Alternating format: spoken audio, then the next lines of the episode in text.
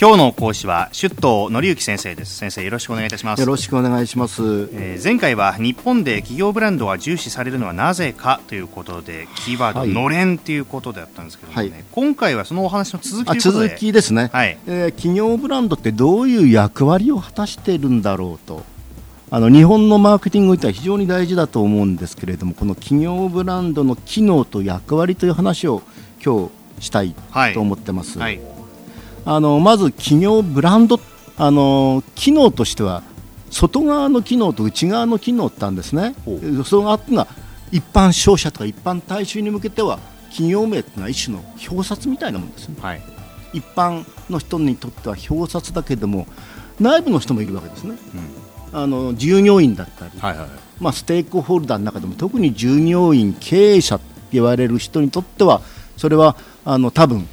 あの統合の象徴というかね中心性を持つもの、うん、その旗印のもとで働いてるんだっ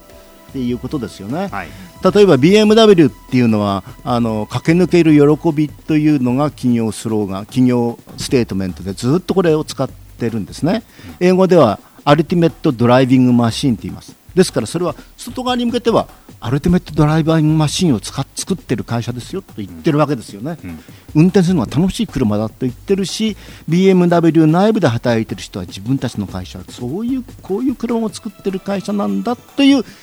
統合の象徴、はい、中心性の統合あの中心になってなってる。象徴になってる。って意味では2つの機能があって外側には表札。内側では統合の証みたいな。あの役割を果たしているんですね。うん、それでどんなこうそういう機能なんだけど、うん、表札であり統合の象徴みたいな外部的にはあの表札内部的には統合なんだけれどもどういう役割を果たしてんだろうと企業ブランドっていうのは。これはまず一つはやはり製造元保証だと思うんですね、うん、ここで作ってるから安心ですよ、はい、と言ってるんで市場への保証といいますか、うんあの買い手に安心感を与えて日本では特に大事であの物を買った時に後ろ側のラベル見てどこで作ってるのって見る率はあの日本高いって言われてます。あそうですか。ヨーロッパなんかよりも。だからどこで作ってるのって結構大事なんですね、うん、企業ブランドは製造元を保証している、うん、市場に安心感を与えているという、うん、あのことですね、はい、これが一つが、ただこれは大きくこの頃あの変わってきているのはそれに加えてっていうことなんですけども特に3.11のあの震災後といいますか企業ブランドの役割が自分たちの企業の社会へのコミットメントといいますかね社会との関わり単なる市場への保証というよりも自分たちはこんなふうにの社会上立ち位置にいますよということをあの訴えるようなあのことになってきてると思います。これあの僕今思ったんですけど最近テレビ CM とか、はい、新聞の一面広告とか見てるとあのなんかエコーとか CSR ですよね。絆みたいなメッセージの強い。すべてそれは市場への保証というものを超えていて自分たちの会社の社会との関わりを語ってますよね。だから随分そういう傾向が企業ブランドが担う役割としてそのあの社会との関わりを伝えるっていうことが随分この頃多くなってきているなと市場への保証はもちろんあるんだけどそれに加えてっていうことで、それは3.11後に特に顕著であると思います、はい、ただ3.11後急に現れたものではなくて、うん、ソーシャルメディアっていうのはありますよね。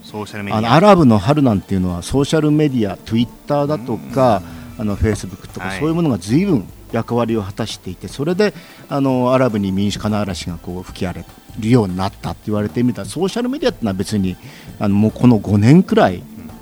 えー、相当注目を集めていてソーシャルメディアっていうのはソーシャルなメディアですから言ってみればつながり人と人とのつながり、えー、をつながらせるメディアですよね、うん、ソーシャルメディア、はい、そういう意味ではソーシャルメディアのあの勃興というか流星というのも人々がつながりを持た持ち持ちたいと思い始めたということであって特に日本においてはこの震災というようなあのことがあってこの社会との関わり企業ブランドが担う社会との関わりつながり、ってみれば絆ブムーブメントみたいなことかな、うん、そういうことが多くなっているだろうと思います。マーケティングの大きな流れはそういうことで昔はマスだった大衆だったりしたんですね、はい、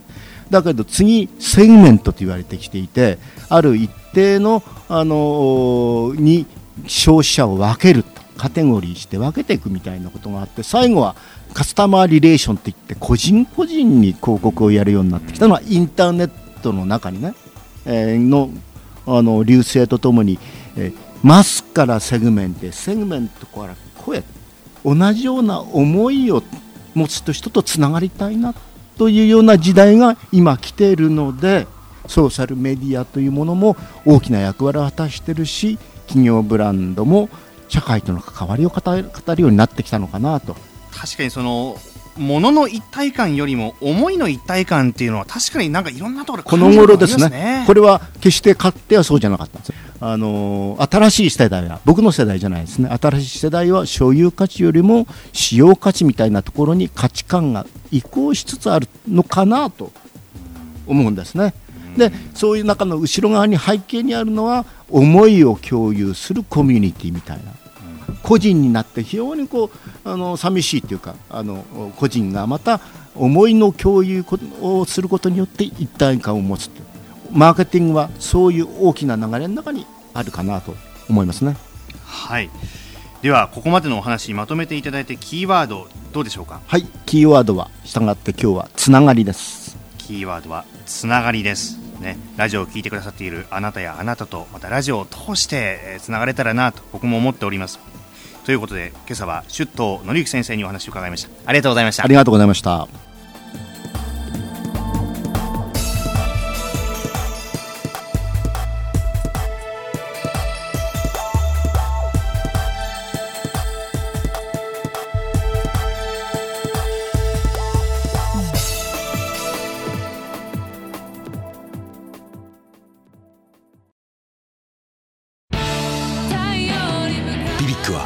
九州で生まれ九州の人たちに光を届けています。